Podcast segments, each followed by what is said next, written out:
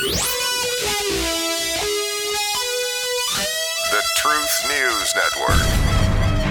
Things to trust more than politicians. Cable company internet speeds, stereo equipment out of a white van, gas station sushi, drinking water from Lake Erie, a weather forecast from Al Gore.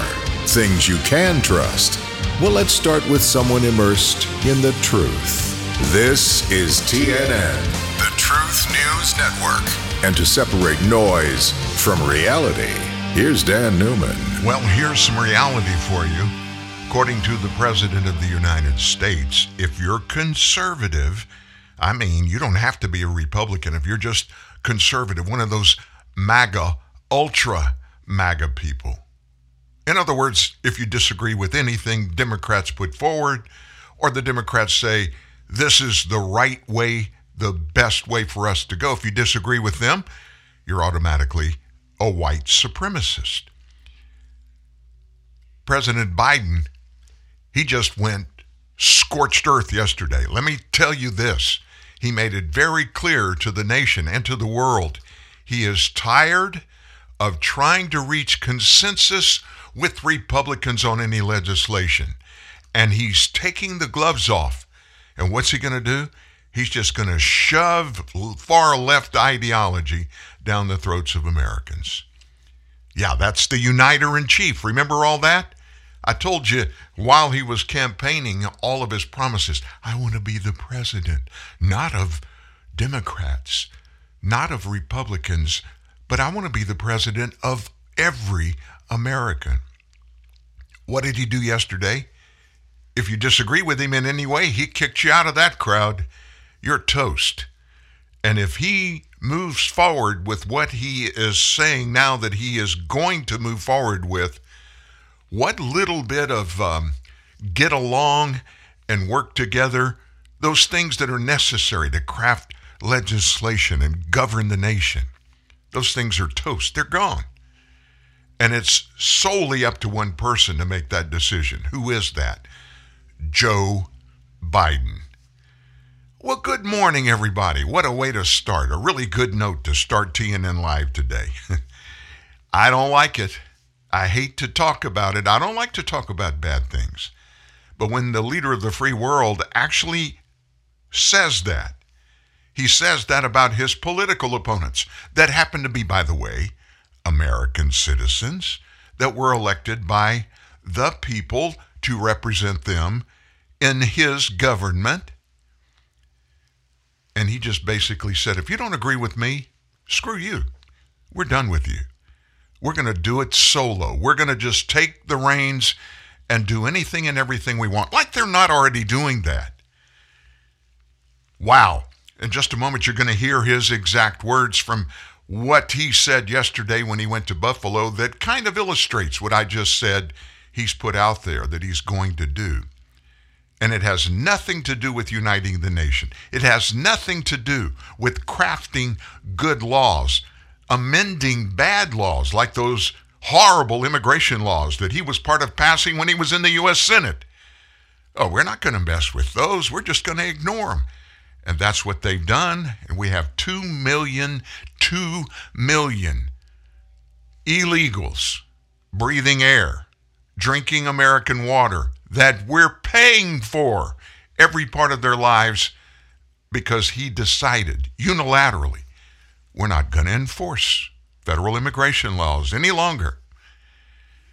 If you think it's going to get better, anytime soon. I can tell you this as long as Joe Biden is the president, as long as any Democrat in this administration, if it should be Joe steps aside for whatever reason and Kamala Harris takes the seat in the Oval Office, it is going to be nothing but more mass chaos, more illegality, more disinformation, more hatred. And we're going to give you in just a few minutes. The first hour of this show today is full of stuff that you don't want to miss. In addition to hearing from the president and what he had to say to a largely African American crowd in Buffalo when he went there yesterday, we're going to talk about why he went there and why he hadn't gone to the other mass shooting sites. You're going to hear that from his very own mouth. Senator Tim Scott, an African American senator from South Carolina, um, he weighs in on something that most of us missed the other day when Secretary Treasurer Janet Yellen testified before Congress and actually read a statement about abortion and what abortion is going to do to the nation if Roe v. Wade is overturned by the U.S. Supreme Court. This is just craziness. And here we are on hump day. This is the day where we're just supposed to breathe easier because we made it halfway through the week already. And we can see the weekend. OMG, what are we going to do this weekend? Well, I can tell you what I'm going to do. I'm going to try to recover from the madness we've dealt with all this week. And I didn't mean to start the show off today just on a down note. I didn't, but it is what it is. It is what it is. And it starts at the top. Number one in the world, number one leader of any country on earth. It starts right there. That would be the White House. That would be the Oval Office in the White House. That would be Joe Biden. It starts right there. I don't imagine there are any more than a handful, if that, of people in America today that are cognizant of political issues and all the players and everything going around that doesn't think or feel or expect or suspect that there's something wrong with our leader. That leader that is the leader of the free world, Joe Biden. And when we need an impartial, impartial rendering our philosophy about anything, one of the best places we can go is down under Australia and Sky News. Karol, I absolutely loved your column for its clarity and its honesty. You wrote something is wrong with President Biden, and everyone knows it. And yet, it seems the overwhelming majority of the mainstream media in the US and around the world pretend that he's cognitively sound. Yeah, and I think that's a really big problem because when the president is unwell, I think it's obvious to everybody. And it creates a very emperor has no clothes situation where we all know what's going on, but nobody's talking about it. And he's parading around, you know, with his butt out. So it, it, it's really uh, a, a complicated problem where the media doesn't want to admit that something is deeply, deeply wrong with the American president. And the rest of us know that there is. Well, we play clips on this program every single week. There's never any shortage of content of Biden's gaffes, his confusion. And as you wrote, we're not talking about just stuttering or misspeaking. At times, he seems right. completely out of it, confused. Uh, like when he was asked about Title 42, I mean, that was just disturbing that he, he, was mixing up two completely separate issues and talking about them as if they were one. Yeah, and, and, we've seen him do that on a number of different occasions. I think that's why he's kept apart from the media or generally from the microphone. Uh, we don't hear from the president very often. It's very rare that he talks to the American people. It's very rare that he answers questions from the press.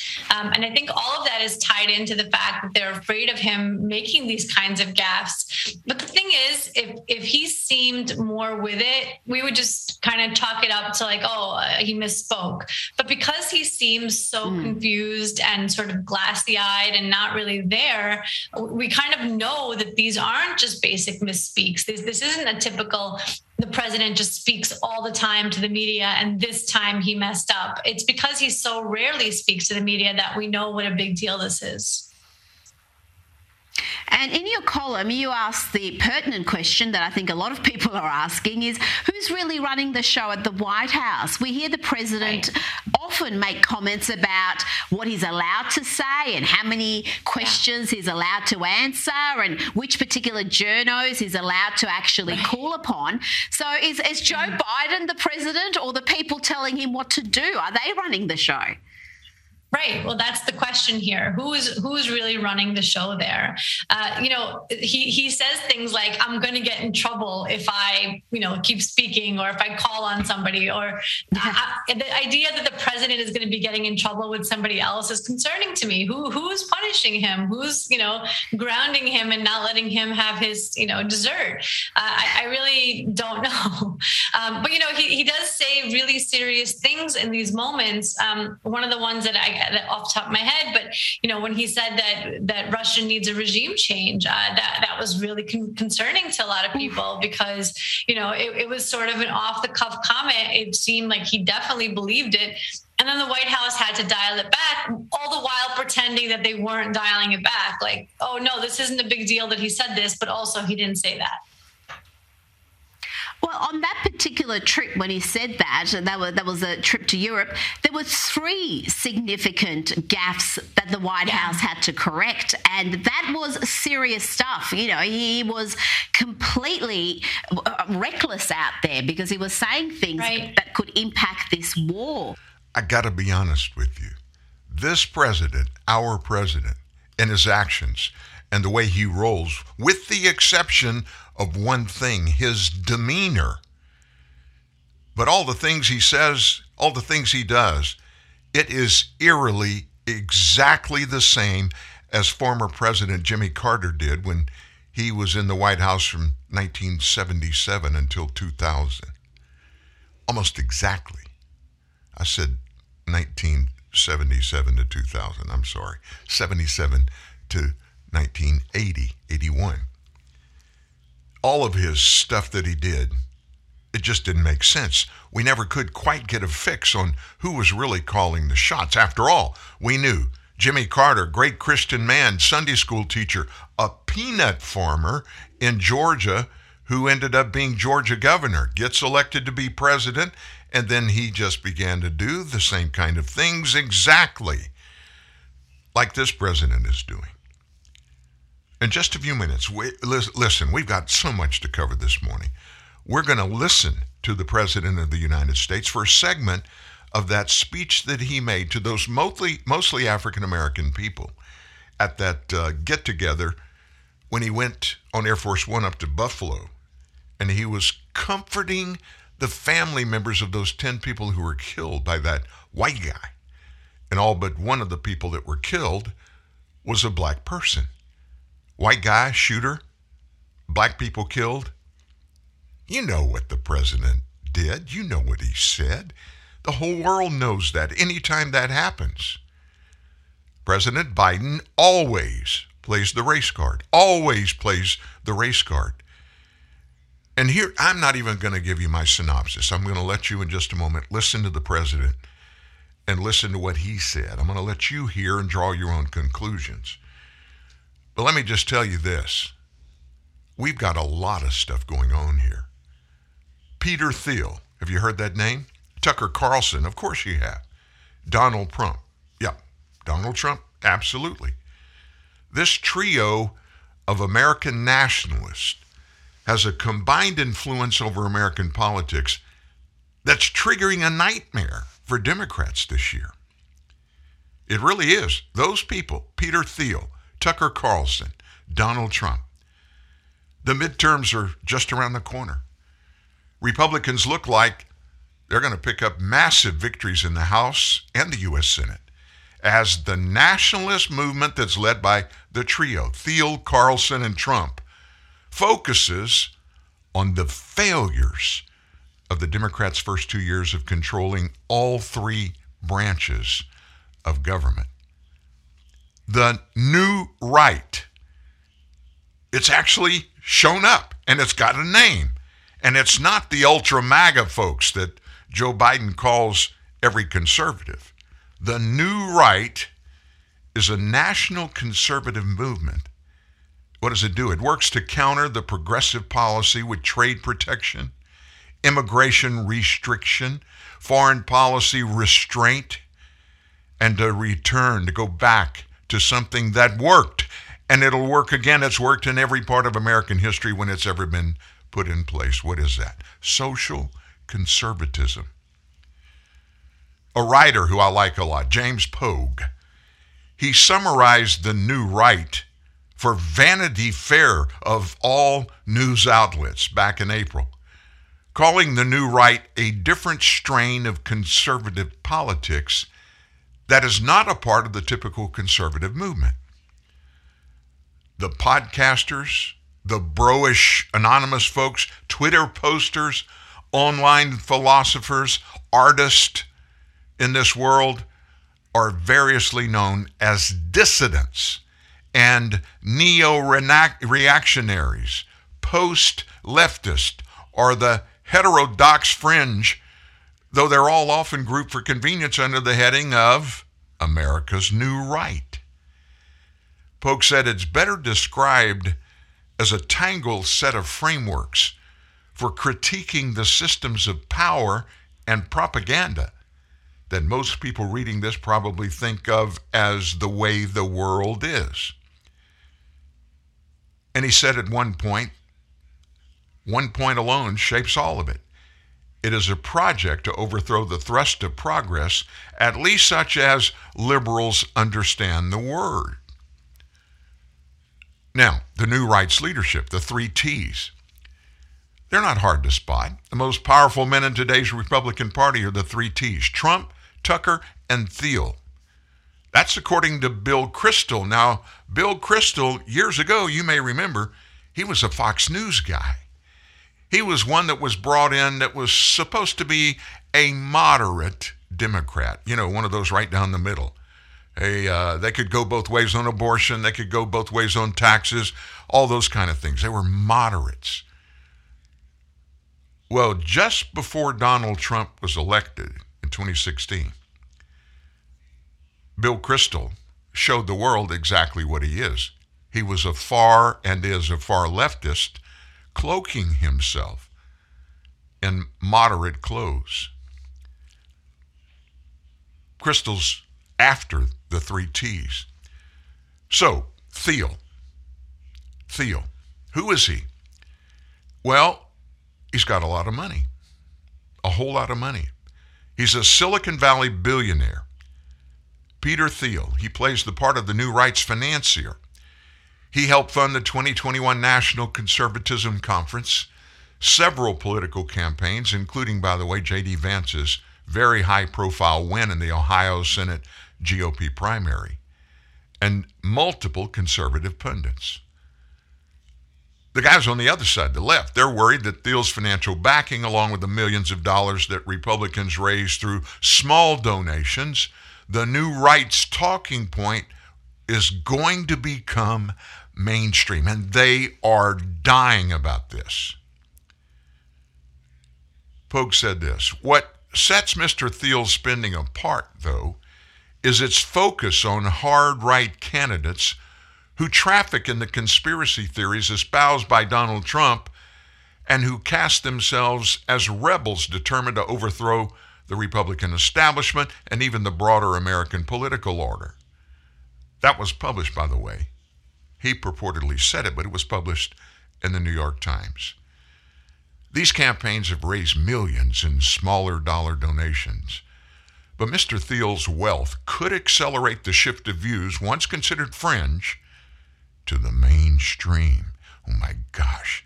God forbid that the heart of the nation, the people, decide that they like conservatism, they want conservatism, and they're willing to vote for conservatism. They can't let that happen.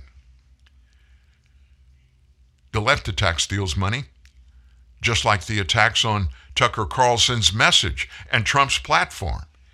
Anybody who dares confront the left with uncomfortable realities, they're automatically deemed a threat to democracy. Here's an example uh, from Lee Drutman. When you have a funder who is actively elevating candidates who are denying the legitimacy of elections, that is a direct assault on the foundation of democracy. New America Senior Fellow Lee Drutman, he told that in an interview with the New York Times, and they published it. So then there's the Donald, the orange man. Trump has a lot to be proud of when it comes to the positive effect of his political endorsements. Of course, it won't surprise you. He said this, quote, I'm the king of endorsements. He said that to the Washington Post on April 6th. Only one of Trump's 47 endorsed candidates lost their primary race until this week's primaries. And now he's up, he's lost two, but he's up, I think, to 75. 75 wins with two losses. I don't know what world you live in, but that sounds to me like somebody's got their pulse on the people's ideas for leadership.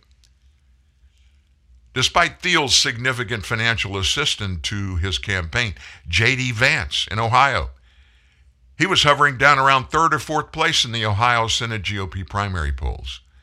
But when Trump endorsed him, Vance won his race with a little over 30% of the vote.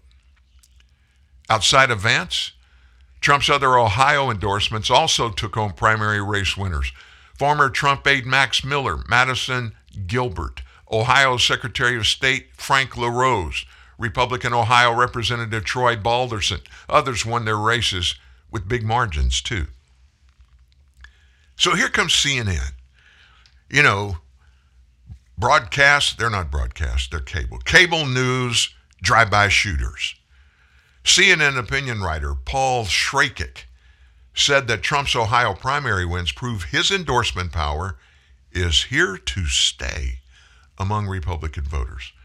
Although newspapers still endorse candidates, especially for Republican voters, they seem to no longer be a trusted source. Many of these voters do, however, trust Donald Trump. That's what Tracek wrote. It appears for Republican candidates a Trump endorsement is worth its weight in political gold. I think facts verify that. Just saying. I'm not an expert. I'm just an average American guy who looks at both sides of every political issue and has an opinion, but the opinion I have is based on facts, as have been verified by me. And then who's the third T? Tucker Carlson. He has the most watched cable TV show in history. His audience tunes in by the millions every night just to hear him take down the establishment elites who sell our American dream to the highest bidder. And it doesn't matter if those elites are Republicans or Democrats or somewhere in between or way out on either side. These millions in his audience also pay attention to the political candidates that Tucker invites onto his show. The New York Times called the debut of those candidates the rise of the Tucker Carlson politician.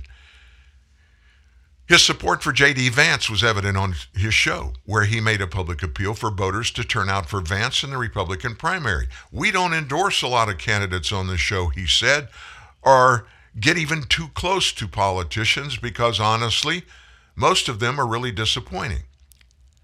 He said that on May 2nd. They say they're going to do one thing, they do another. But every once in a while, you run into somebody who could actually change things. And you know that person could change things because all the right people are hysterical, literally hysterical, about the idea of him advancing to the United States Senate. That would be J.D. Vance. And he's running for Senate from Ohio. Luke Thompson. Luke Thompson ran the famous Vance Super PAC, funded in large part by Peter Thiel. He said Vance's 15 appearances on Tucker's show during the primary gave him an audience of voters to engage with. Engage with. Engage with. Let me tell you the, the, the, big conundrum that Democrats have just lost. They either are too stupid to understand it or they decided it was insignificant and it wasn't worth the time and trouble. What is that? To connect with voters? I don't care who you are. I don't care where you live. I don't care what your skin color is, what religion you are, how much money you make. I don't care about any of that. If you're an American and you're a voter, you either are or you should be watching everything to do with elections beginning at even prior to the primary elections. Why is that? Never before in your lifetime will the United States government make even close to 50% of the impact it's going to make in your life over the next two or three years.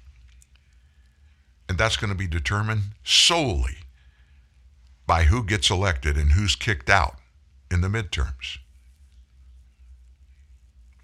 Thompson told the New York Times about this, Luke Thompson. He's the guy that ran the Vance Super PAC. Tucker was really, really important. It meant that our guy had a platform to go and talk to primary voters in Ohio. You got that?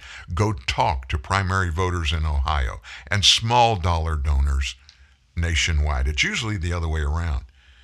If you're a Democrat, these massive super PACs that are funded by people like George Soros, Mark Zuckerberg, and his wife, those are national people.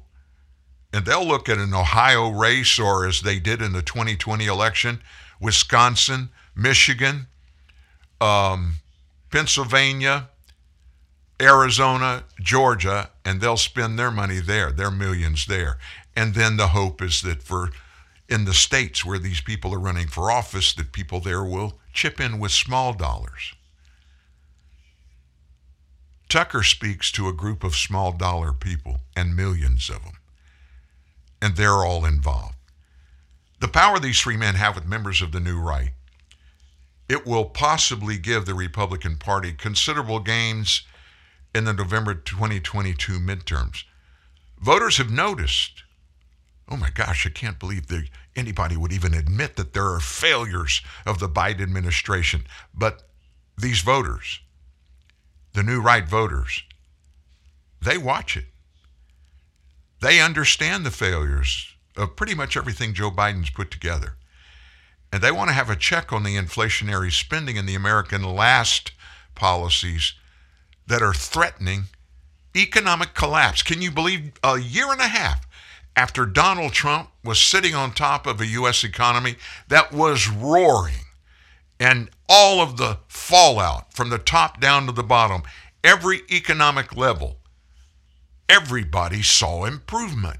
Prices were down. Inflation was minuscule, if anything. More people employed than ever, more African Americans employed than ever, more women employed than ever. Jobs were everywhere, and people were going to work. A year and a half ago, that's what we had. And look at the Biden world.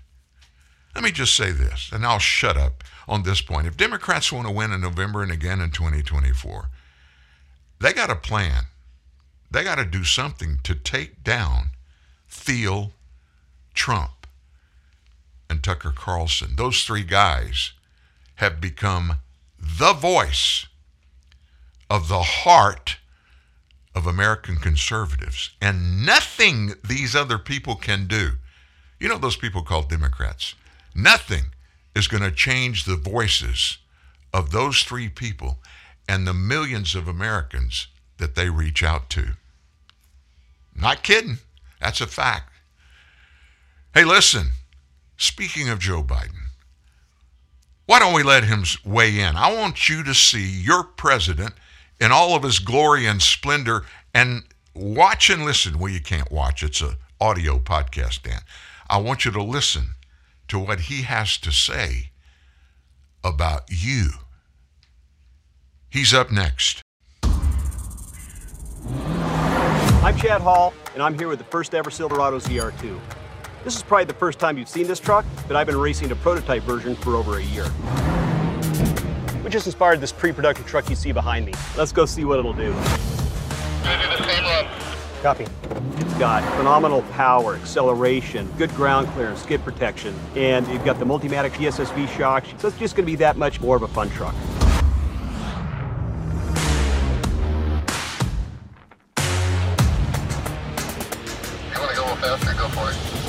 Copy.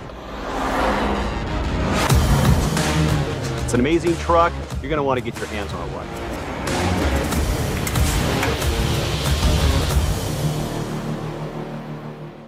Nervous? Oh, Blaze. Brings back so many good memories. Remember our road trip in 97? Our first real heart to heart? I've never seen any of your movies! Not even the ones we're in together! Hey, do you remember when that stalker kidnapped us? Yes! Blaze was there. Blaze. Do you have barbecue or cheddar jalapeno? Ooh. Oh, remember when we stumbled into that turf war? Remember when you bought your first house? Ah! Hi! I'm Seth! Those were good times. They were golden. You ready? Seth, do you? I do. And Janet, do you? That's a yes. I love this lady! Best day of my life! Left versus right, Republican versus Democrat, conservative versus liberal. Which side do you take?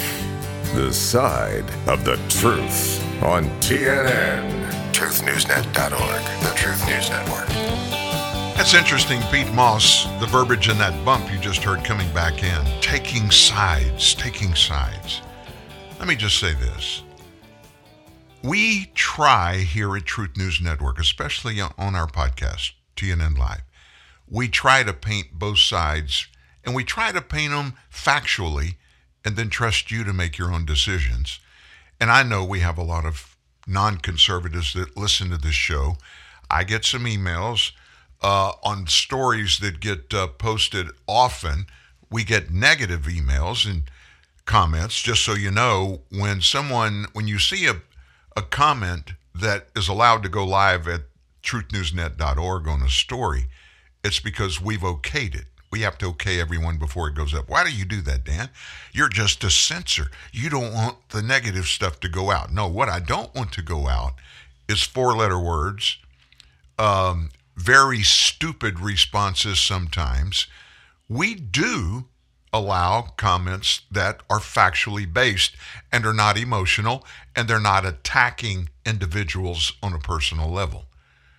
That's not what it's about. But let me tell you what it is about it's about the truth. Period. It's about the truth. I hate the politicization of everything in our lives. I hate the fact that politicians weaponize anything that just might be negative. If they see a way that they can use it to go after a political opponent, oh my gosh, they're all over it. Like ducks on a June bug in June. They go crazy. Ha ha ha, we see a crack, we can attack them right there. Forget about the truth. What's the truth? Ask a Democrat. They'll say, well, what did the Democrat in the issue, what did they say was the truth? If they said it, then that's the truth.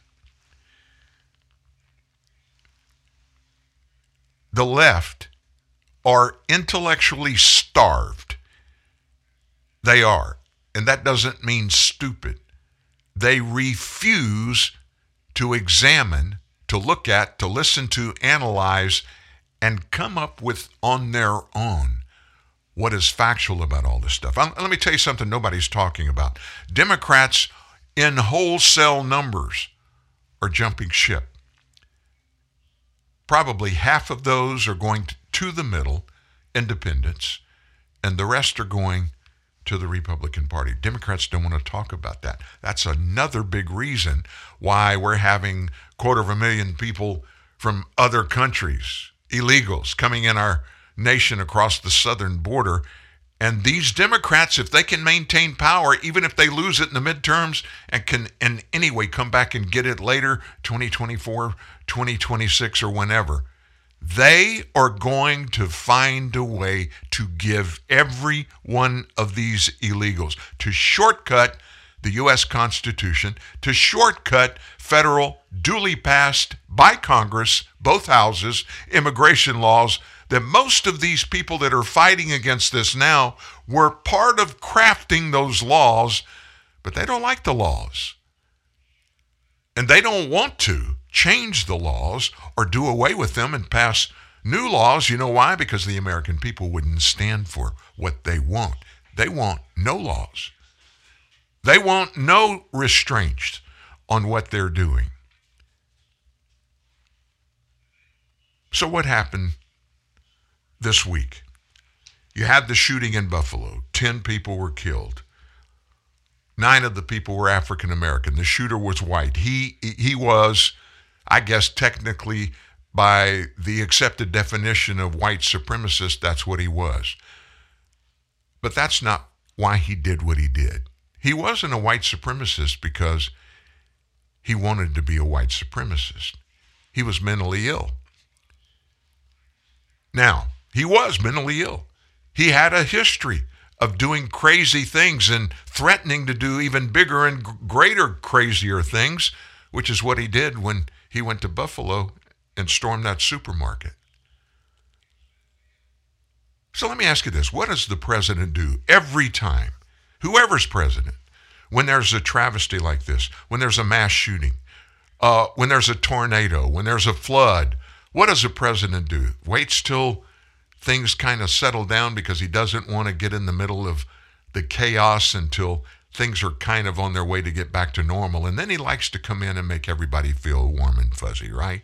Not Joe Biden. Not Joe Biden. He went to Buffalo. Why the heck do you think he went to Buffalo? Have to do with those 10 people that got killed? No. He saw that as a weapon that he could use against his political opponents. Jill and I bring you this message from deep in our nation's soul. In America, evil will not win, I promise you. Hate will not prevail, and white supremacy will not have the last word. For the evil did come to Buffalo. It's come to all too many places. manifest in gunmen who massacred innocent people in the name of hateful and perverse ideology rooted in fear and racism. It's taken so much. Ten lives cut short in a grocery store. What happened here is simple and straightforward terrorism. Terrorism. Domestic terrorism. Violence inflicted in the service of hate and the vicious thirst for power that defines one group of people being inherently inferior to any other group. A hate that through the media and politics, the internet, has radicalized, angry, alienated, lost, and isolated individuals into falsely believing that they will be replaced that's the word replaced by the other, by people who don't look like them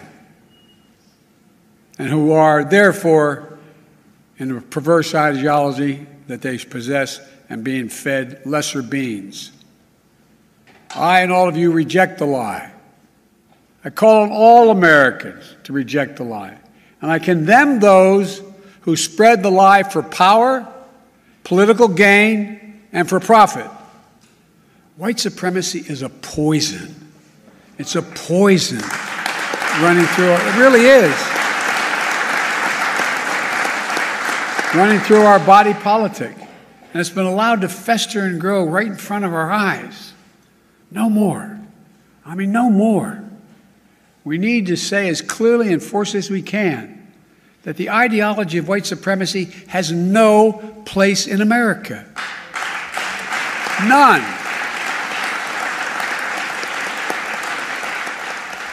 White supremacy has no place in America. Why didn't he just say this? Terrorism has no place in America. Taking other people's lives with guns of any kind has no place in America. Breaking federal laws has no place in America. So, what you just heard your president say, and he's mine too, not that I like that, but he is the leader of the free world. He is the elected president of the United States, and I do pray for him every day. He's the captain of the plane, and I want the captain of the plane that I'm sitting on to be successful getting me to where I need to go. So, no matter what you think, no matter what your feelings are about this president or any president, don't get caught up in any emotion that turns to anger when you feel like you're going that way, try this. Just stop and say, Forgive me, Lord. You told us to pray for those who were in leadership over us. I pray you'll you'll honor President Trump. You'll get uh, no, listen to me.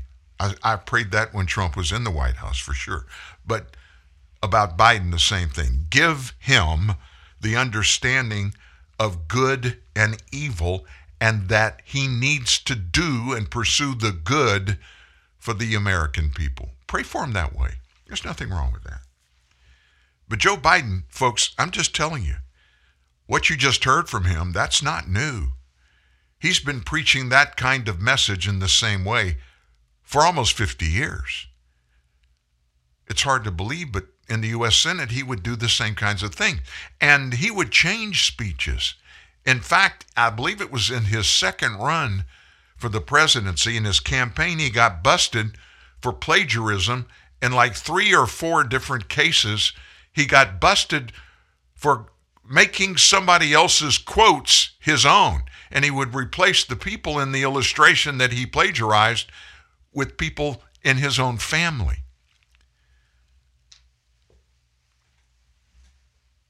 In political lingo, let me just say this Joe Biden is a fraud. He is not a leader. He is not an idea guy. He's not a manager. In all of those areas, he's one of the worst we've ever seen. And I can only think of one other that may be at the level that, he's at. And I'm not even sure that that is the case any longer. That's Jimmy Carter. I mean, if you look at the things that happened in the Carter administration and lay them down on a page next to what's happened in just a year and a half in the Biden administration, Joe Biden has almost done at least the bad stuff that Jimmy Carter did in four years. Joe Biden's been more successful. He's achieved it in a year and a half. And he is taking off the gloves. Now, back to the beginning of this thing. Joe and Jill going to Buffalo. Obviously, it's a very symbolic thing to do that for the president to go express condolences for the lost loved ones there. Keep, though, in the back of your mind of the 10 that were murdered, one was white, nine were black. He was speaking to black people.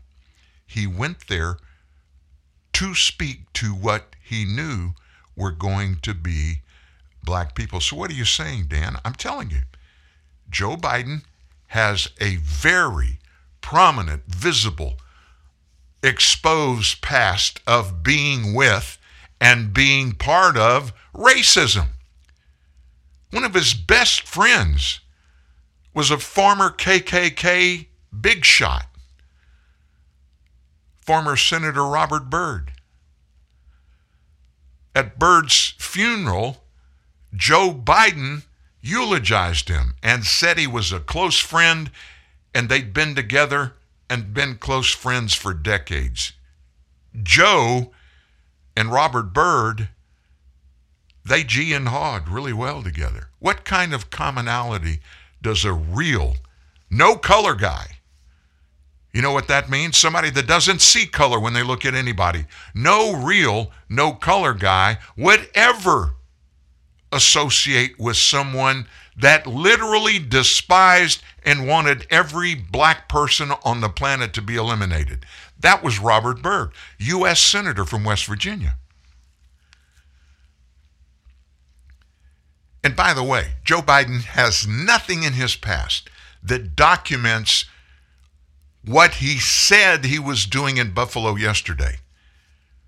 Now, what are you talking about? This isn't the first time something like this has happened on Joe Biden's watch as president. November last year. Waukesha, Wisconsin. Don't forget about it. What happened there? It was a Christmas parade on Sunday. And at a Christmas parade in downtown Waukesha, Wisconsin, a black man, African American man, Darrell Edward Brooks Jr. in an SUV killed five people between ages 52 and 81, injured 48 others, including young children, in Waukesha. Darrell Edward Brooks Jr., a black man. The victims, Mr. Wilhelm Hospel, Ms. Virginia Sorenson, Ms. LeAnna Owen, Ms. Tamara Durand, and Ms. Jane Coolidge. Five people were murdered. That's what the official cause of death was. Murdered by a guy speeding into the crowd, purposely running over those five and 48 others. Joe and Jill didn't go to Waukesha. And to my knowledge, they didn't even send a formal condolences thing from the White House. They may have. Usually, when that happens, we get told about it in a press briefing. Jen Psaki never brought that up. But what was brought up wasn't what was really going on. It was about there just being a problem with this guy. This guy had a problem. Darrell Edward Brooks obviously had a problem. Mr. Hospel, Miss Sorenson, Miss Owen, Miss Durand, and Miss Coolidge were all white. Darrell Edward Brooks Jr., that killed all five, injured 48 others, was black.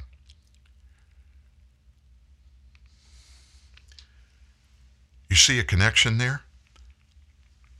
That shooting that happened out in Colorado. Joe didn't go there. Black shooter, white people shot. It's not a big story for a Democrat unless a white person who they can label white supremacist. Let me ask you this. Look back over your shoulder over the just the year and a half that Joe Biden's been president. Look at the shootings and killings that have happened across the board. Look at the skin colors. I don't like to do that. But that's exactly what they do purposely. They try to weaponize it. They're frantic they're going to lose the House of Representatives in November. They're horrified that it looks like they don't even have anybody that could possibly run around or run against a, a question mark candidate in 2024. They don't have anybody that's a leader that they have any confidence can win against any Republican. Why is that? They have not yet accepted the fact that Americans, Americans in mass, are rejecting the socialist slash authoritarian policies of this administration and the former administrations in which Joe Biden served. Eight years as vice president under Barack Obama. That is in our rearview mirror. Those things, in large part, did not work. The Joe Biden stuff is not only not working, it's destroying our nation very quickly from the bottom up. The American people, the people that Democrats are saying and supposed to be leading and supporting and caring for, lower income, lower middle income people. They're kicking those people in the teeth every day with their administrative policies, that the ones they implemented either by legislation or by executive order, and the ones they're trying to now. Like, for instance, as we told you going into this show, Joe Biden made it clear yesterday he's tired of working with Republicans in lawmaking. And he's not going to do it anymore. He's just going to beat his chest, scream and holler, point, blame, lie, and blame everything on earth that happens bad on his political opponents. So you just get ready. You think it's been bad? Between now and November, folks, you're not even going to want to watch a news broadcast. You're not going to want to watch a White House press briefing because what's happening?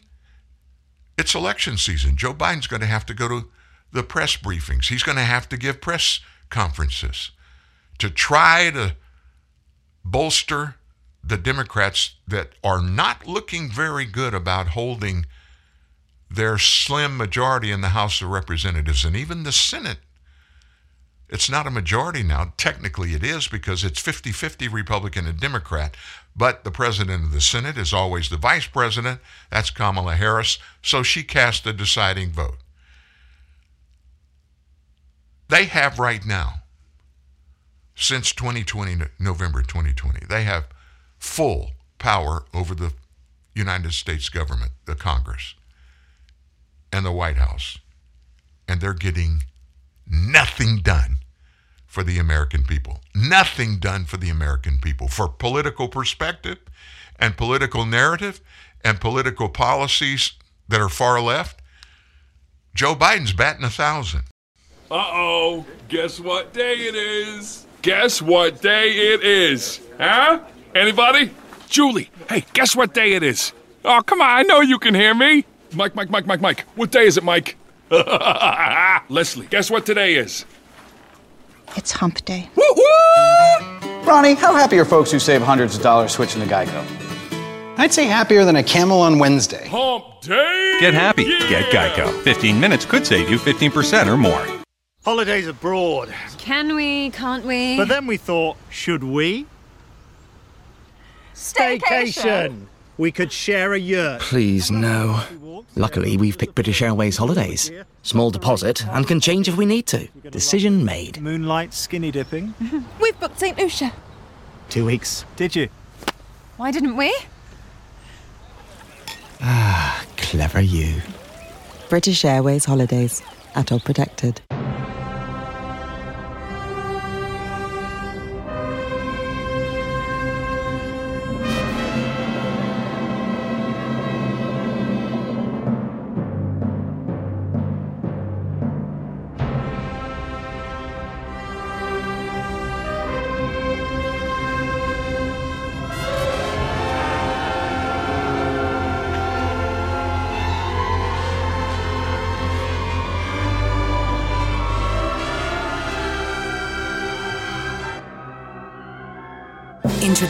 All new Infiniti QX60.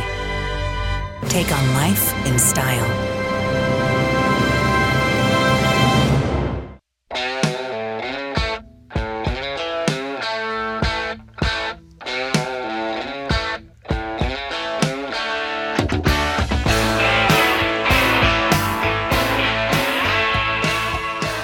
So, what's the new the new weapon of choice for the Democrats? They got a new one, it's got a name. It's called the Great Replacement Theory. Have you heard it yet? Well, it was mentioned yesterday in the aftermath of what happened in Buffalo, and it's been floated around there for a while, but get set. It is now officially in the sheath of President Biden and every other Democrat to use against anybody that's not of their same political ilk. So that racist mass shooter who killed those 10 people, wounded three others, he was a white supremacist. There's no doubt about it. He was a white supremacist. He had, and he published, he wrote a hate filled 180 page screed about why he had committed the shooting. And it was replete with neo Nazi sentiments. According to the shooter, he had to slaughter innocent black Americans in order to prevent the white population of the U.S. from being crowded out. He said in his writing, We are experiencing an invasion on a level never before seen in history. This is ethnic replacement. This is cultural replacement. This is racial replacement. This is white genocide. That theory of his is generally called, as I told you, the Great Replacement Theory. The theory suggests that a shadowy cabal of elites, mainly Jewish, have deliberately undermined the racial purity of European countries by facilitating mass immigration and race mixing.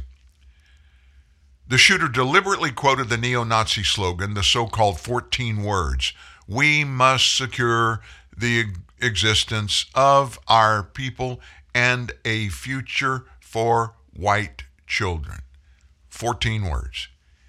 And he called himself a white supremacist, a neo Nazi, and an anti Semite. So, among the sources for this morally sick belief system, he cited various internet sources, particularly other mass shooters who released similar manifestos as he did. He did not mention Fox News. He did not mention any mainstream conservative, instead, stating conservatism is corporatism in disguise. I want no part of it. So, wait a minute. I thought conservatives were all white supremacists. Well, he's a white supremacist, but he hates conservatism and he's not conservative. In fact, he said, I want no part of it. What is he? Well, just pull out a picture of uh, Adolf Hitler and put them side by side. And I know that the left, the far left, they like to paint the picture of conservatives, the far right and the Republican Party, those conservatives are all Nazis, neo Nazis. None of this about him mattered at all to anybody in the left wing press.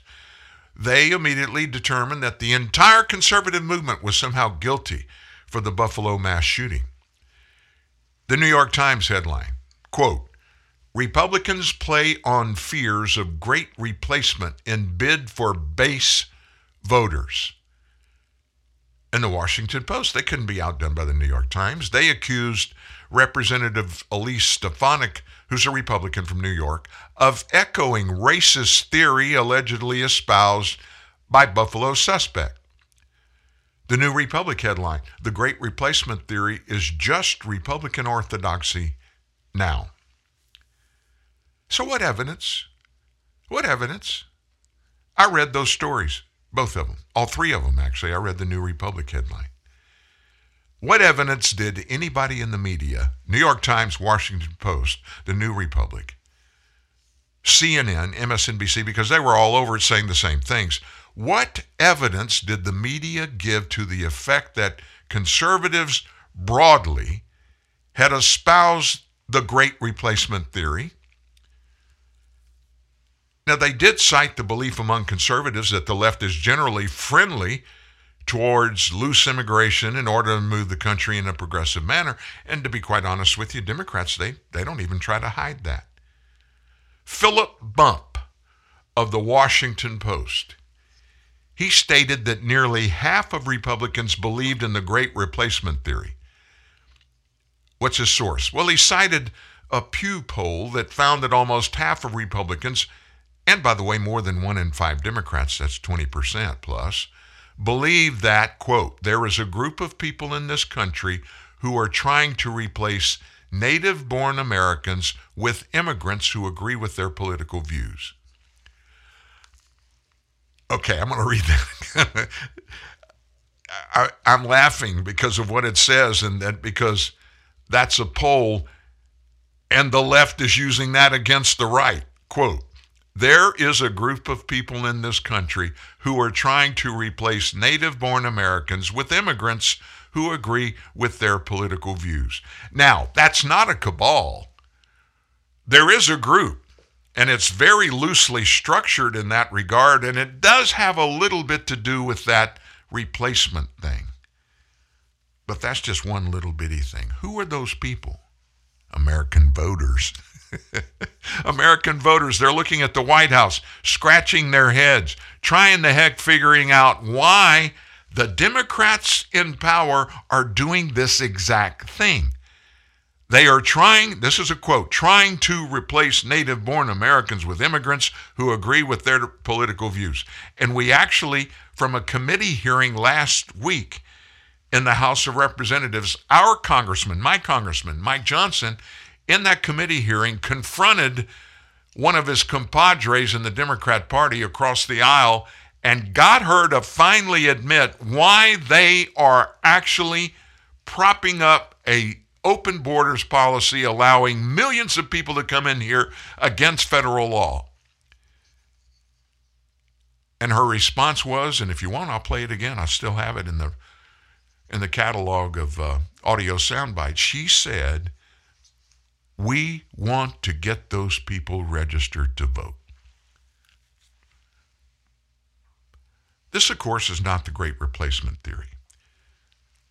The great replacement theory, it has an actual intent, which centers on racial purity rather than the idea that changing demographics have an effect on political orientation.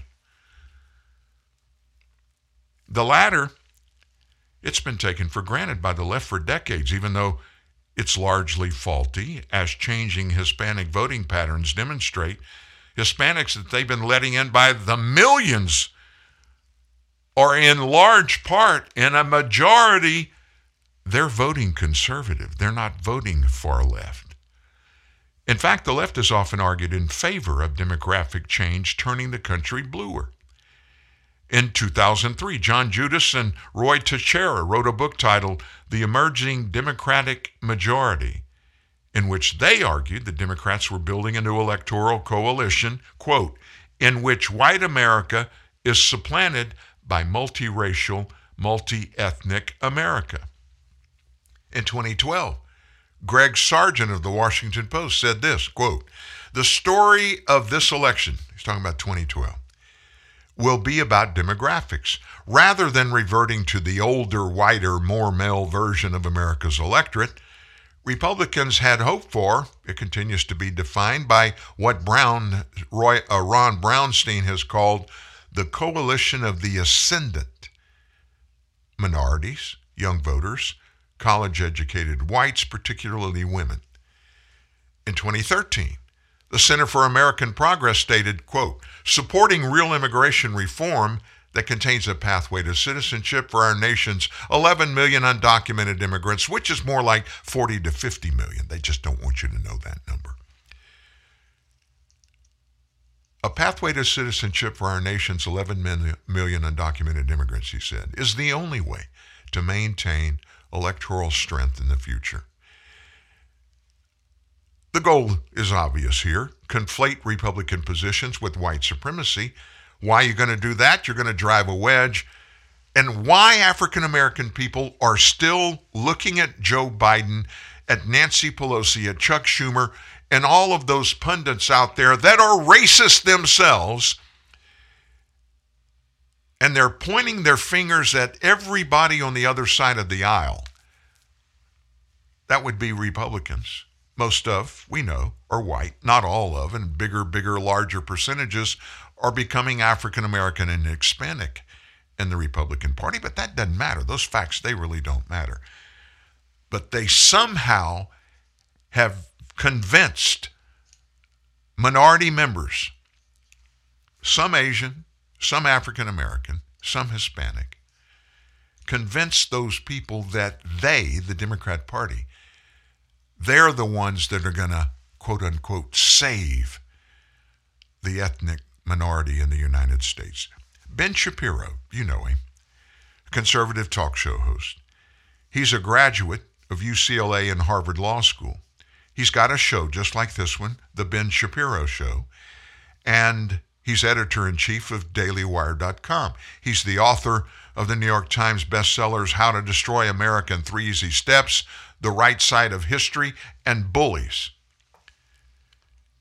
Ben Shapiro, he is the one that came up with the very first replacement theory, great replacement theory synopsis that really nailed exactly what it is, who created it, and who the heck is using it. And it ain't Republicans, it's Democrats. But yet they have found that at times, if they scream loud enough, if they point fingers at more and more people and call them evil because of their skin color or because of their party affiliation, it somehow will take the light that's shining and exposing the reality of what the Democrats have been doing and what they want to do.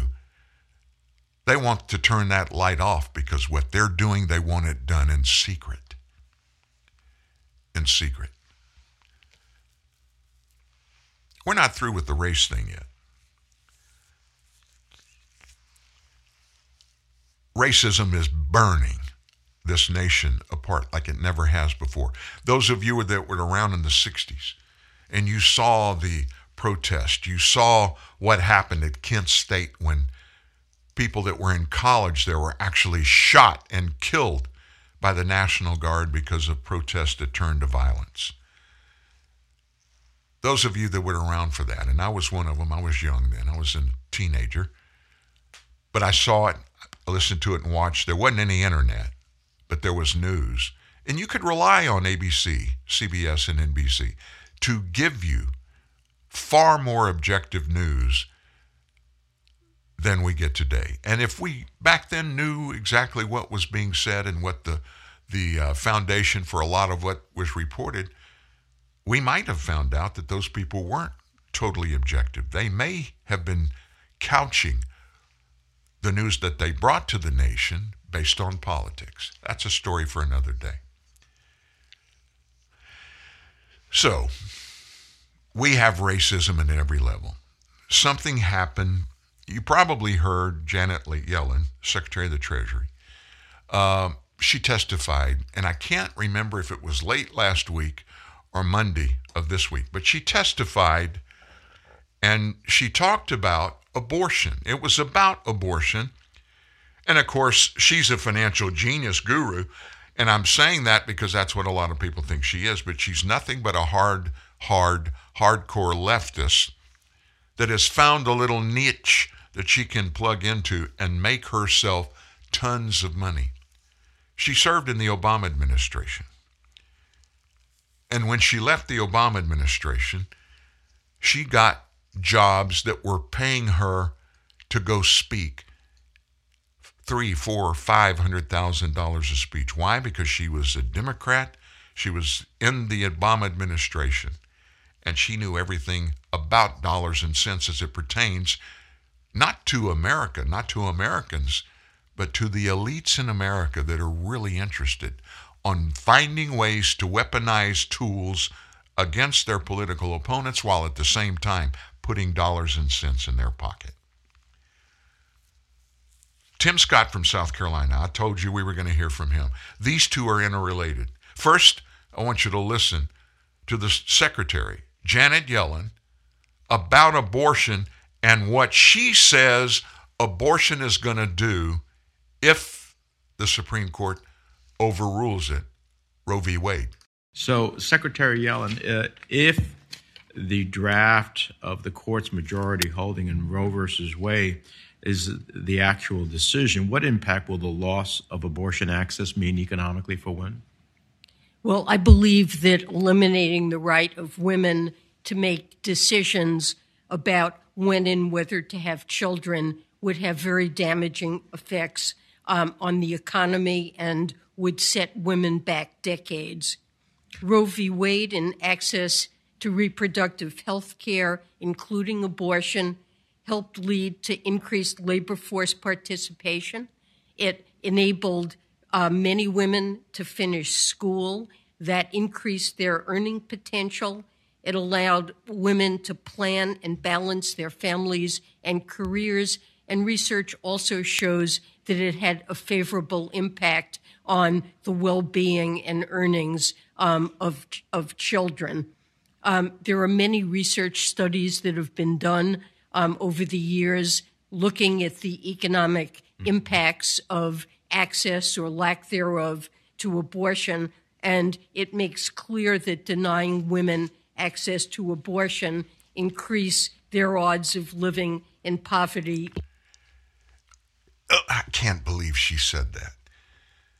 If you take abortion away from women in low income. She didn't use that term, but that's who she was speaking about.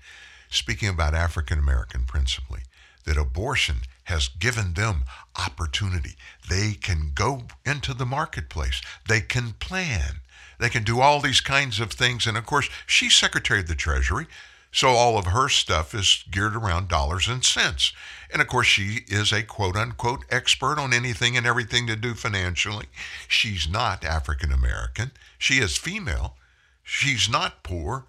She's not a member of any minority because women certainly aren't a minority. They're actually the majority in the United States. So, what expertise does she have to identify this particular thing about abortion and what it is going to do? I will say this I watched the video of the audio bite that you just heard, the words in which you just heard, and on video, she was reading everything she said.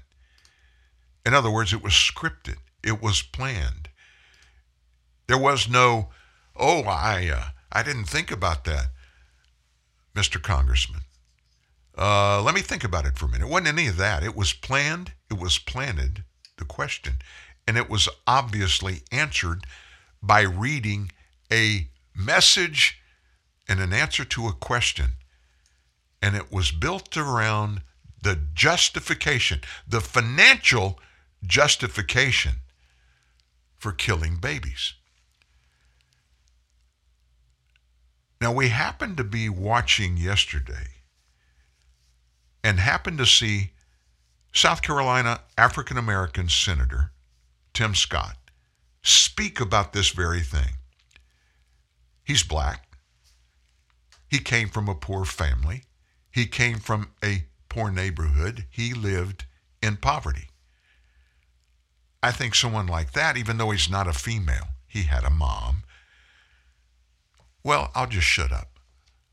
Listen to Tim Scott explain his conundrum with what Janet Yellen, had to say. Senator Scott joins me now in an exclusive interview in Focus. First of all, welcome. Thank you very much. And I want to know what went through your mind as she was saying those words. Translate what you heard and why you felt, because it was very uncharacteristic to see you at times, just lean in so hard. Why'd you feel like you needed to do it? I, I was compelled to do so, to be honest with you. I could not believe my ears. She was responding to a question, so it was completely unprepared, uh, unfiltered, and her response was to, in my opinion, provide a calloused approach and a solution, a remedy for blacks living in poverty being abortion. And as a guy who was raised by a powerful, positive black woman in poverty, in a single parent household, I know that sometimes broken places is where you find brilliance. I know that sometimes hard work and dedication and perseverance pays off handsomely. You and I both know that the truth of the story is the American journey continues to evolve in the right direction. Yes. And frankly, even Secretary Yellen's words should, should have been thought through much better because less than 10% of the abortions are teenagers. And so to put the face of, uh, of abortion being poor women making a choice so they can increase the labor force participation rate, well, it's just unbelievable. And with what you gave, that statistic, it would be young black girls.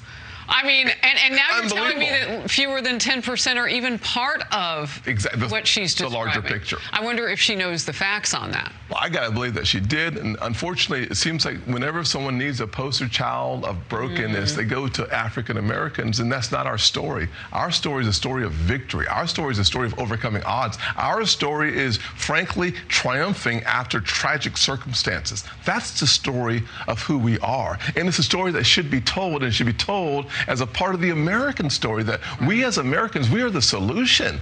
We shouldn't have fewer Americans, we should have more Americans. You want to increase our labor force participation rate?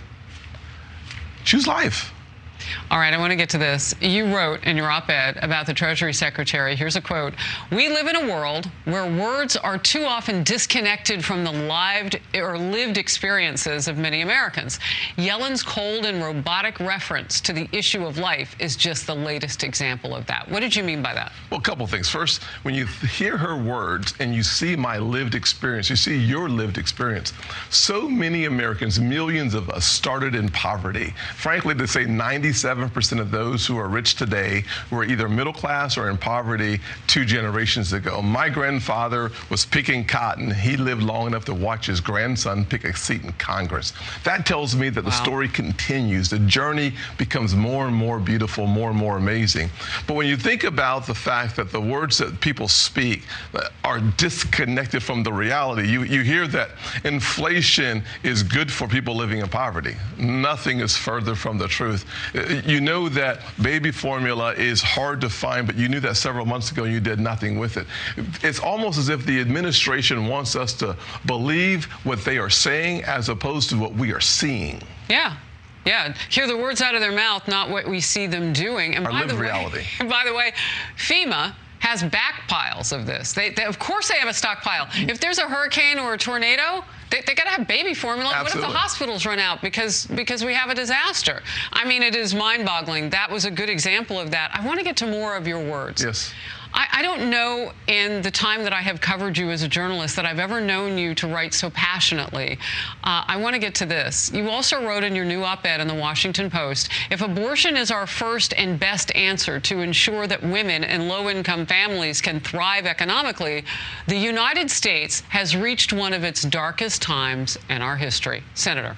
There's no doubt that when you think about those words that she spoke in the truth of our existence, we should be leaning into the solution that is our nation and is the story of American evolution. I certainly believe that hard times produces our best results. That frankly, it's well, that's hard- for everybody. Did you get Amen. that? Yes. That's so true because there are a lot of people going through hard times right now. That's that's just There's it. parents with the, the deficit of baby short, baby formula shortage. We always have hard times. That's just the truth of our existence. It's always tragedy, then triumph. It's always obstacles, then opportunities. It's always problems, then promise. And one of the things that makes me excited about who I am and where we are as a country is that the hardest times I've lived through made me a better person and made me more compassionate towards others. So I hate to hear that those hard times should be eliminated by eliminating my life. That's a stretch and one that I just have to speak out against.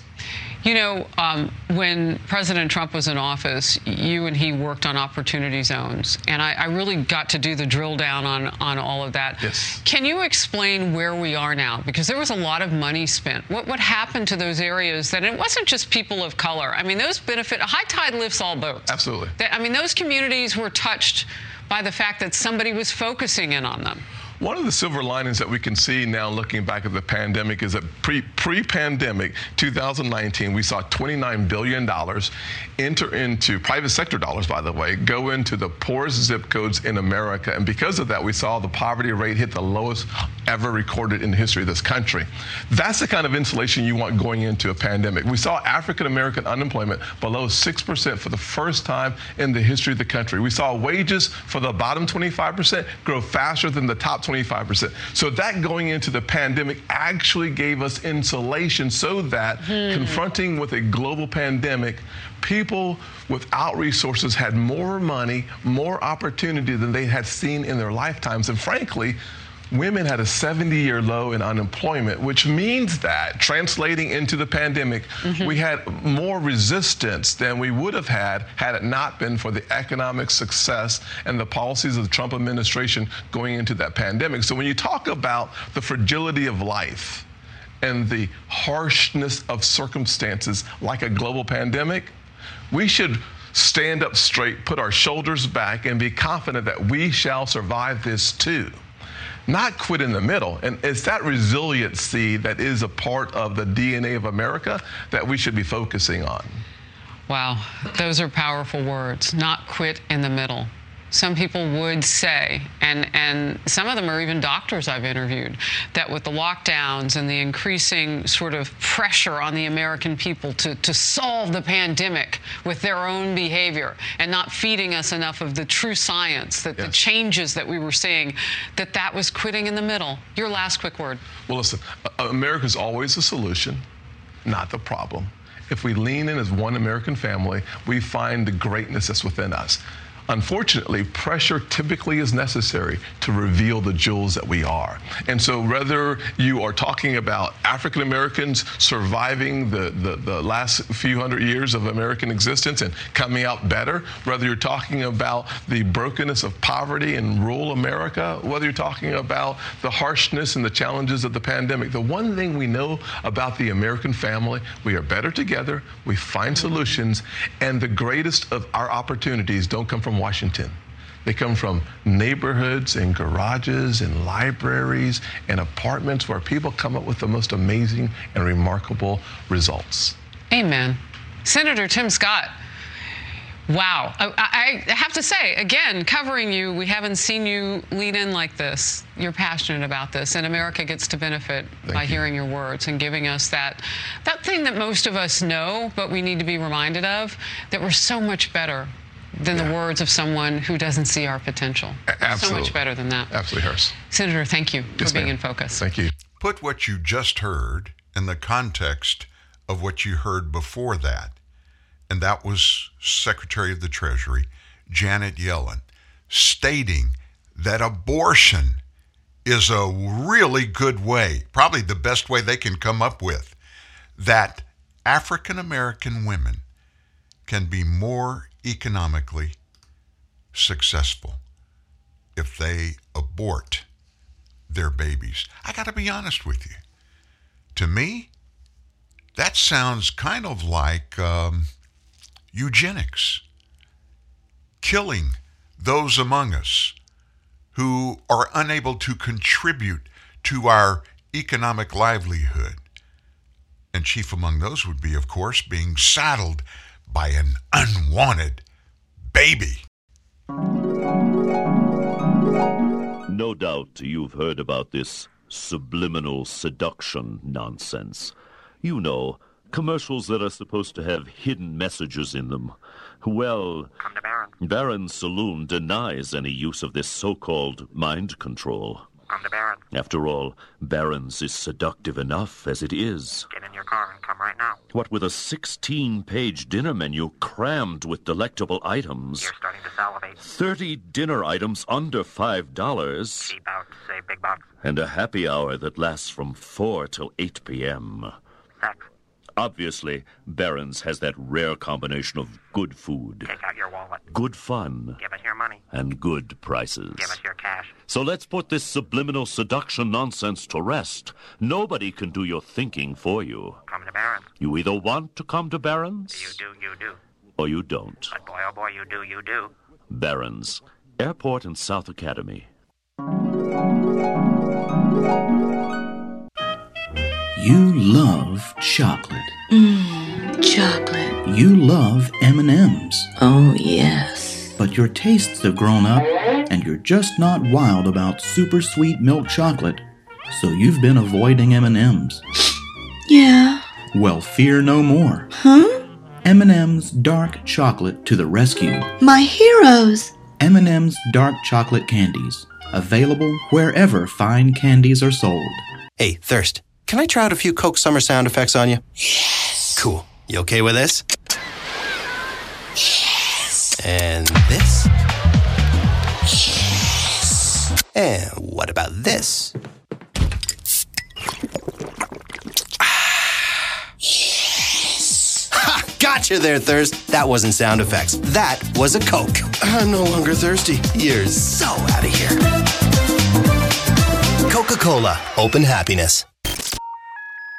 You're fighting back the tsunami of ignorance with Dan Newman, TNN. The Truth News Network. Yeah, we're actually fighting. It is a fight. And we have facts with which to wage that battle. And the other side, they don't have the facts and they basically say, we don't care about what you say are facts. We believe what we believe, and that's the way it is. What we think is the truth.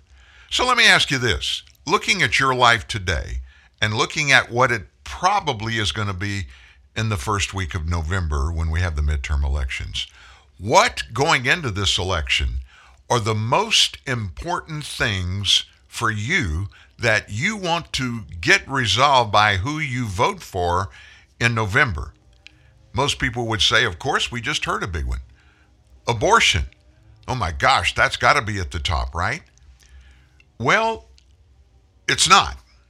The economy and immigration topped the list of the most important issues for Americans as they head into the midterms. That's according to a University of Massachusetts Amherst survey. The survey asked people that were responding to identify the issue that will be the most important to them when making their candidate decisions in the midterms. Overall, the economy topped the list. It does every time one of these polls are taken. It's always about the money. 32% of all respondents identified the economy as number one. It remains a top issue across party lines as well, as a plurality of Democrats, Republicans, and independents chose it as the number one issue. Across the board, 13% of respondents chose immigration as the most important issue, followed by abortion, health care, and climate change. No other issue garnered double digit support among all respondents. Democrats, though, they chose climate change as the second most important issue. Immigration also came in second for Republicans. 25% chose the issue as the most important. Behind the economy, 14% of independents chose health care as number one issue, followed by immigration with 13%. These findings coincide with other surveys showing the economy topping the list as the most important issue for voters in determining their vote as they head into the midterms. So, what does what you just heard, when you put it out there in the context of what we're dealing with right now, what we're seeing coming from the leadership in America, that's members of the United States Congress, members of the Joe Biden administration, including him, and of course, the judiciary, all three branches of the government. What are we seeing coming out? We're seeing very little about the, the economy. They don't want to talk about the economy. And I got to be honest with you, if I was in charge of the government, I wouldn't be talking about this economy, their economy, because it's terrible. And it's impacting the least income okay people in the nation the most. Who would that be? Lower middle income people and impoverished people. Why is that? The number one thing. Anytime you have inflation, those low wage income people, those low income people are the ones that are impacted by percentage the greatest. Think about it. You got a minimum wage job, or maybe you're making 13, 14, 15 dollars an hour. Maybe you're making 25. Maybe you're making 40 dollars an hour. It doesn't matter what you're making. When government policy comes and takes money out of your pocket, the same money that you were using to do the same things a year and a half ago that now in many cases costs twice as much. That is the highest taxation that people in the middle class and below have to deal with inflation. And it impacts those people far more than it does high income people in America. That's just a fact. That's the way it is. So, based on all of that, we haven't talked about the economy today. We haven't talked about inflation. What are the experts saying is around the corner for us? Well, the CEO of Wells Fargo yesterday said there is no question that the U.S. economy is going to get worse before it gets better. Now, he's not a political hack. This is a guy that uh, is the CEO of the biggest bank on earth. It's going to be hard to avoid some kind of recession. His name is Charles Scharf, S C H A R F. He's the CEO of Wells Fargo. The Federal Reserve has already raised rates, interest rates twice so far this year. They're trying to cool the economy to deal with this rampant inflation. Federal data shows that inflation rose 8.3% from April of 21 to April of this year, and that's a 40 year high. With that spike in interest rates and inflation, some experts have questioned whether the U.S. is headed toward a recession. But Scharf, during this event he was speaking at, stressed the recession will likely be only mild, noting that consumers are still spending at healthy levels. The fact that everyone is so strong going into this should hopefully provide a cushion, he said, such that whatever recession there is, if there is one, is short and not all that deep. Fed Chairman Jerome Powell said there may be some, quote, pain that is associated with higher interest rates, which would, according to him, and he's an expert, reduce inflation and curb demand. However, he said there is no recession on the horizon, saying that strong labor markets and consumer spending are high points. I don't know about that. I don't know whether to agree with them or disagree with them because these are the experts. They're talking about things that they lord over, they manage. And if you're that person and you're on a world, microphone or television camera, don't you think you would be prone to paint a rosier picture than the reality, especially when the reality is not very good? I tend to lean that, and that's not a conspiracy. That's just using logic. Something else about inflation your electric bills. Oh my gosh, I don't know if yours is bad so far. In the South, we've had early summer and it's been in the 90 degrees every day the last week or so here in North Louisiana. Jamming up those air conditioning units. That's what we're looking at. But the cost of energy is going up, cooling down the house in the middle of summer heat is going to cost more than usual. The U.S. Ener- uh, Energy Information Administration, they've estimated on average there'll be an increase of 4% in the price of electricity for U.S. households during the summer. For the entire summer, they project the average household is expected to spend 1% more for electricity compared to the summer last year. The higher price, largely driven by supply and demand. It's capitalism. Particularly with natural gas, which provides 38% of our electricity needs, we've been operating in an environment of constrained supply and higher demand, which means higher prices. When the pandemic hit, prices were low. They stayed low. So there was not much of an incentive to supply more. As the economy opened back up, demand increased, outpaced supplies. Russia's invasion of Ukraine just made things worse. In particular, experts are warning it could be a expensive summer for the Northeast. Any way you look at it, we're going to pay more we're going to pay more. And I don't think the midterm elections, that's November, those people won't be taking office until after the first of the year. There aren't going to be policy changes between now and then that are going to make a difference and stop all this economic insanity. Why would I say that? What would I base that on? Just look at what and who is in office and what they're doing. Look at the policies. Look at the legislature the legislation that's out there wanting to be and already being considered. How much of it is pointed exclusively at what's best for the people? I mean, just a paltry percentage of it. It's more along ideological lines. It's more about propping up political perspectives in heading into November in the midterms. Wow. You realize we're an hour and a half into this show. 29 minutes left to go. We can't get by without talking about the trial, John Durham's trial. It's underway. It started yesterday. A trial in United States versus Sussmann. It started. Michael Sussmann, who was Hillary Clinton's campaign attorney, his theory of defense has got some major factual holes in it. Listen to this story. Her campaign, Hillary's campaign, they did not want their attorney, Michael Sussmann, to share any of that Alfa Bank data, you know, that Russian bank that the Trump campaign and Donald Trump was supposedly colluding with, and that Mike Sussmann talked with the FBI and told them that.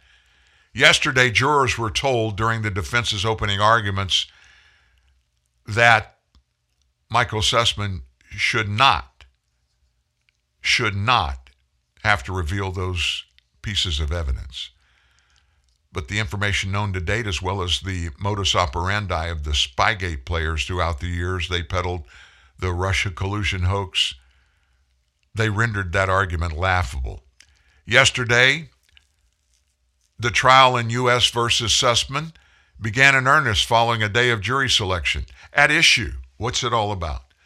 The former Clinton campaign attorney lied to former FBI General Counsel James Baker when Sussmann, Hillary's attorney, provided him data and white papers showing the existence of a secret communications network between that Russian bank, Alfa Bank, and Donald Trump. John Durham, special counsel John Durham, his team claims Sussmann lied when he shared the Alfa Bank intelligence saying he wasn't acting on behalf of a client. That was his that was his uh, faux pas. He made a mistake. He lied. In fact, Sussmann represented both tech executive Rodney Joffe and the Clinton campaign. It's illegal. It's a federal crime to lie to the FBI. They can lie to you, by the way, with impunity. But you can't lie to them and expect to go scot free. The prosecutor in this case, Brittain Shaw, set the stage in front of the jury, telling those 12 and four alternates during opening argument Sussmann's actions were part of a plan to create an October surprise on the eve of a presidential election and to get the FBI to investigate, arguing the plan largely succeeded. So, a little background there. Sussmann and Joffe leaked the Alfa Bank allegations to the New York Times. But when that wasn't published immediately, Sussmann brought a sense of urgency to the FBI about the media being on the verge of running a story. Quote, according to prosecutors, the FBI getting involved would make the story more attractive to the press, and Sussmann's goal was to inject the FBI into a presidential election. Now, that's the prosecution. Sussmann's lawyer, Michael Bosworth, of course, he said that's not true. He countered, telling the jury in opening argument that his client, Sussmann, had a genuine interest in national security and was concerned about the data at a time when questions about Trump's connections to Russia were swirling. They were everywhere. We didn't know what to believe. According to Sussmann's legal team, the Clinton campaign planned to take this new weird thing public, and they handed it to the New York Times. That's what the campaign wanted press coverage that hurt Trump and helped Clinton.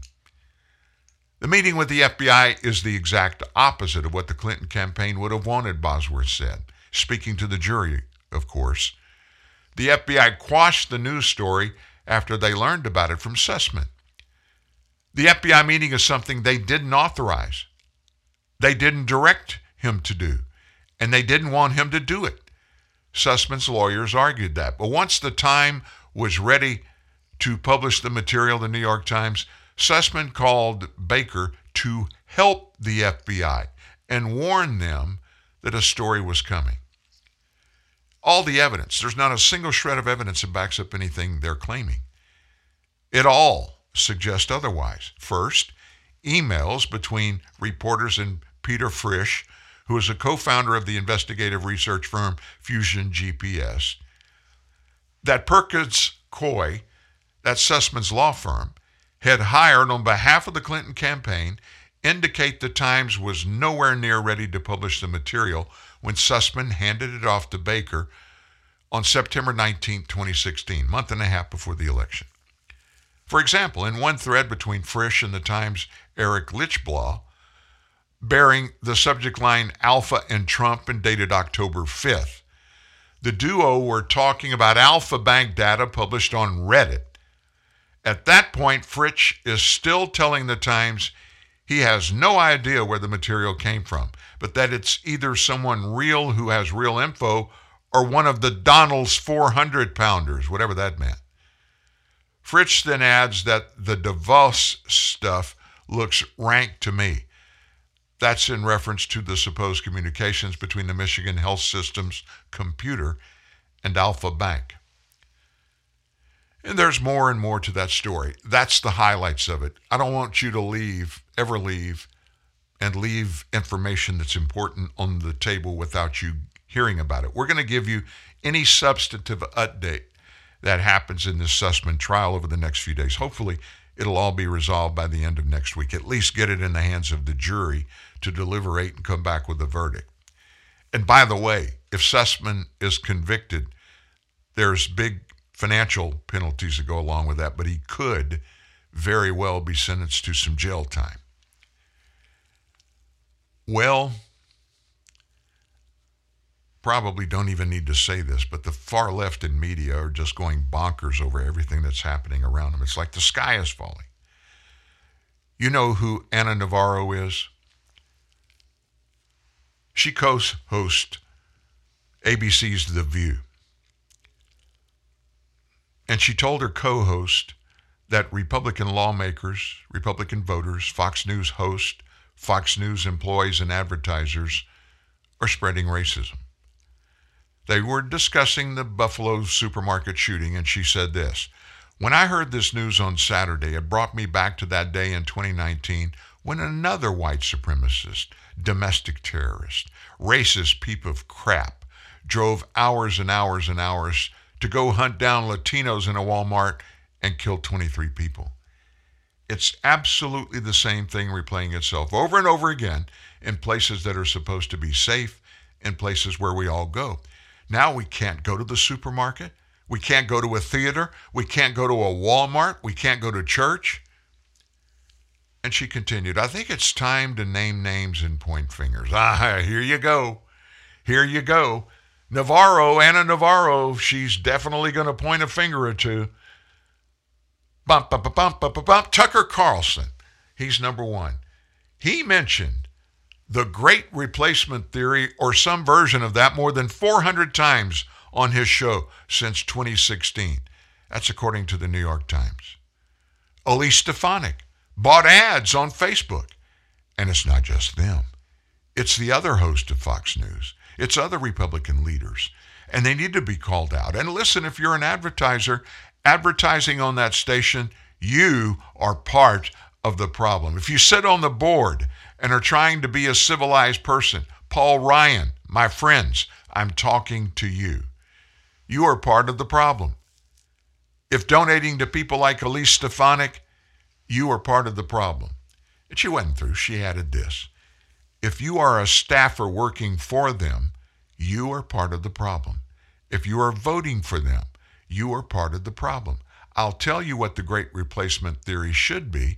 We should replace all these people peddling hate and making financial and political gain from spreading racism. We should replace them with the people who hold up American values. That last phrase was hers, it was a quote. We should replace them with the people who hold up American values. That's what they're doing now. Navarro, Ana, that's what they're doing. That's what you're promoting. Holding up American values. In other words, robbing, stealing, taking American values away from the nation. These are people that are on national talk shows, network talk shows that have million, two million. I don't know what the demographics, the numbers are for her show, The View. It happens in the time of day when I'm usually working, so I'm missing it. I don't know what it is, but I can tell you this she's getting away with murder, almost literally, and those like her, because nobody in their ilk, nobody that sits beside them across the table from them will dare disagree with them. There's no conservative voice. There's nobody to even confront Ana Navarro on The View about, hey, give us the evidence that backs up what you're saying. If they did that, of course, she couldn't reply because there's no evidence. But having evidence, having facts, it's really not that big a deal to the left now. They're content with just screaming louder. Say it fast, say it loud, say it more often. And if you do that, you'll talk that dog into believing that it's a pig and it will even start oinking if you convince them. And that's what the left is doing right now. It's time for a new year, a new you, and a new Volkswagen. Stop by D. Patrick today and check out our entire lineup, like the spacious Atlas with room for everyone, or the not so compact compact SUV, the Tiguan, and the always popular Jetta and Passat. At D. Patrick, we have a Volkswagen for every budget and every lifestyle. Check out all the Volkswagen models available at dpat.com. Make this year the best year in a new Volkswagen from D. Patrick on Green River Road.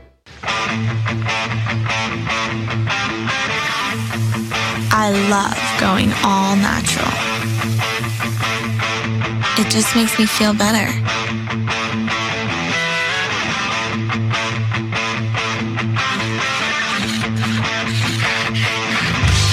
Nothing between me and my 100% all natural, juicy, grass fed beef. Introducing the All Natural Burger, the first ever in fast food, with no antibiotics, no added hormones, and no steroids. Only at Carl's Jr. Car's all yours. Thanks. Cars.com's expert reviews made it easy, but Shouldn't there be more back and forth? You missed the drama, right? Yeah. Maybe this will do the trick. Oh, it's a puppy. Not a puppy, a wolf. What now? He's a wolf. And that is its incredibly protective mother.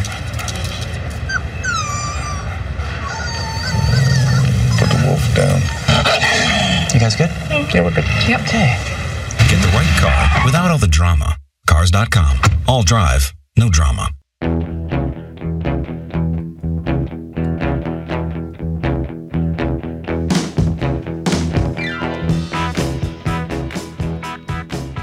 Wow.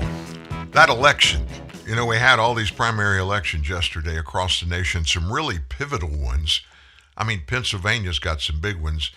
U.S. Senate, the Republican primary, two really good people, Dr. Oz and McCormick, ran a great race, and it's not over yet. Looks like it may be headed toward a recount. Dr. Oz finished last night. There's still a bunch of mail in ballots that are out that are being counted today.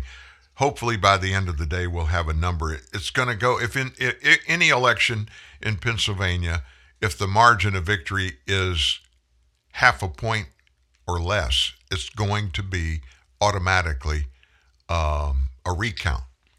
So it looks like they're headed into that. It may be next week before we have an. Let's pray it's not. And that's probably the biggest race that happened.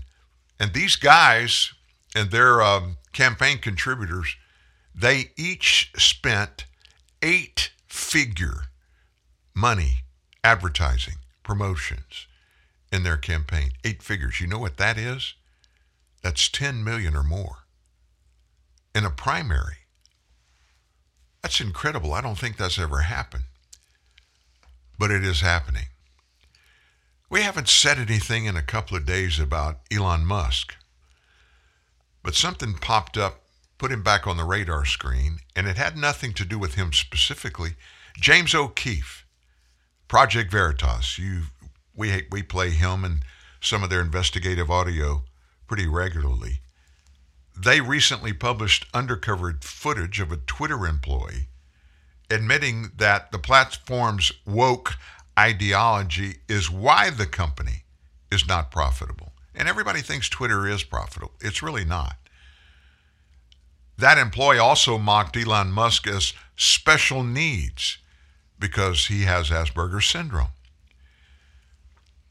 Twitter lead client partner, that's Alex Martinez, in this video that Project Veritas has.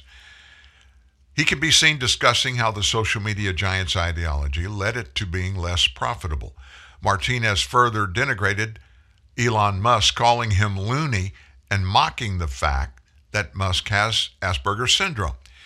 In the video, Martinez heavily criticizes Musk's stated beliefs on free speech and his hopes to make Twitter more open and more accepting of other beliefs.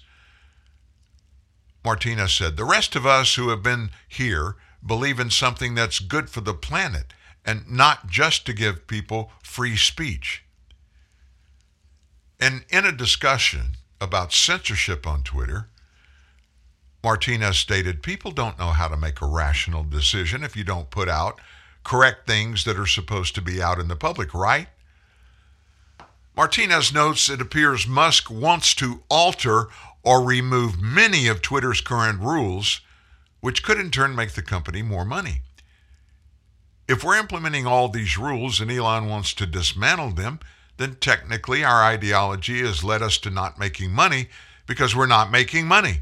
And Elon wants to turn it the other way so that we can make money. He then accused Musk of being mentally unsound due to having Asperger's syndrome, stating he has Asperger's, adding, so he's special. And he said later, we all know that, and that's fine. So here, no one's going to say some effing crazy SHIT simply because he's special. And just so you know this, Musk just revealed that he was the first person with Asperger's syndrome to host Saturday Night Live. Asperger's syndrome is no longer officially diagnosed and is accepted as part of a number of conditions known as autism spectrum disorder, ASD. In the video, Martinez added this I'm like You're special needs. You're literally special needs. Literally, though, you really are. So I can't even take what you're saying seriously because you're special. and as you can imagine, Musk himself commented in a brief tweet. Benny Johnson said this. Twitter executive calling Elon Musk mentally handicapped special and saying he has Asperger's. This Twitter exec goes on to say that Twitter is not here to give people free speech. At Elon Musk is going to want to see this one too. And so Elon responded. He tweeted this quote, Twitter exec trashing free speech and mocking people with Asperger's. Dot, dot, dot. Hmm. How about that one? Elon Musk, richest man on earth, has Asperger's syndrome. I think he's probably uh, overcome that debilitation. What do you think?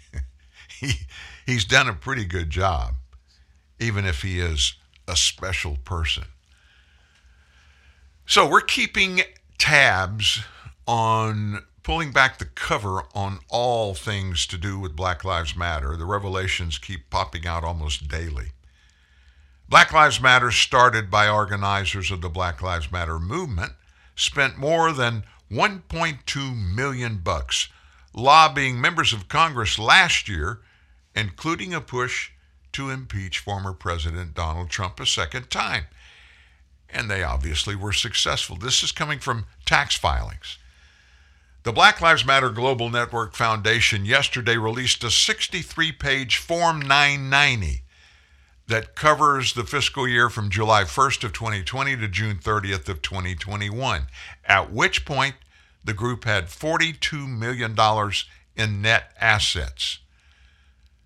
That IRS filing shows the group's lobbying spending was devoted in part to lobby members of Congress to vote in favor of impeachment.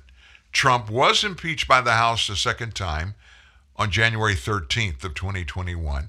That was a week before his term expired.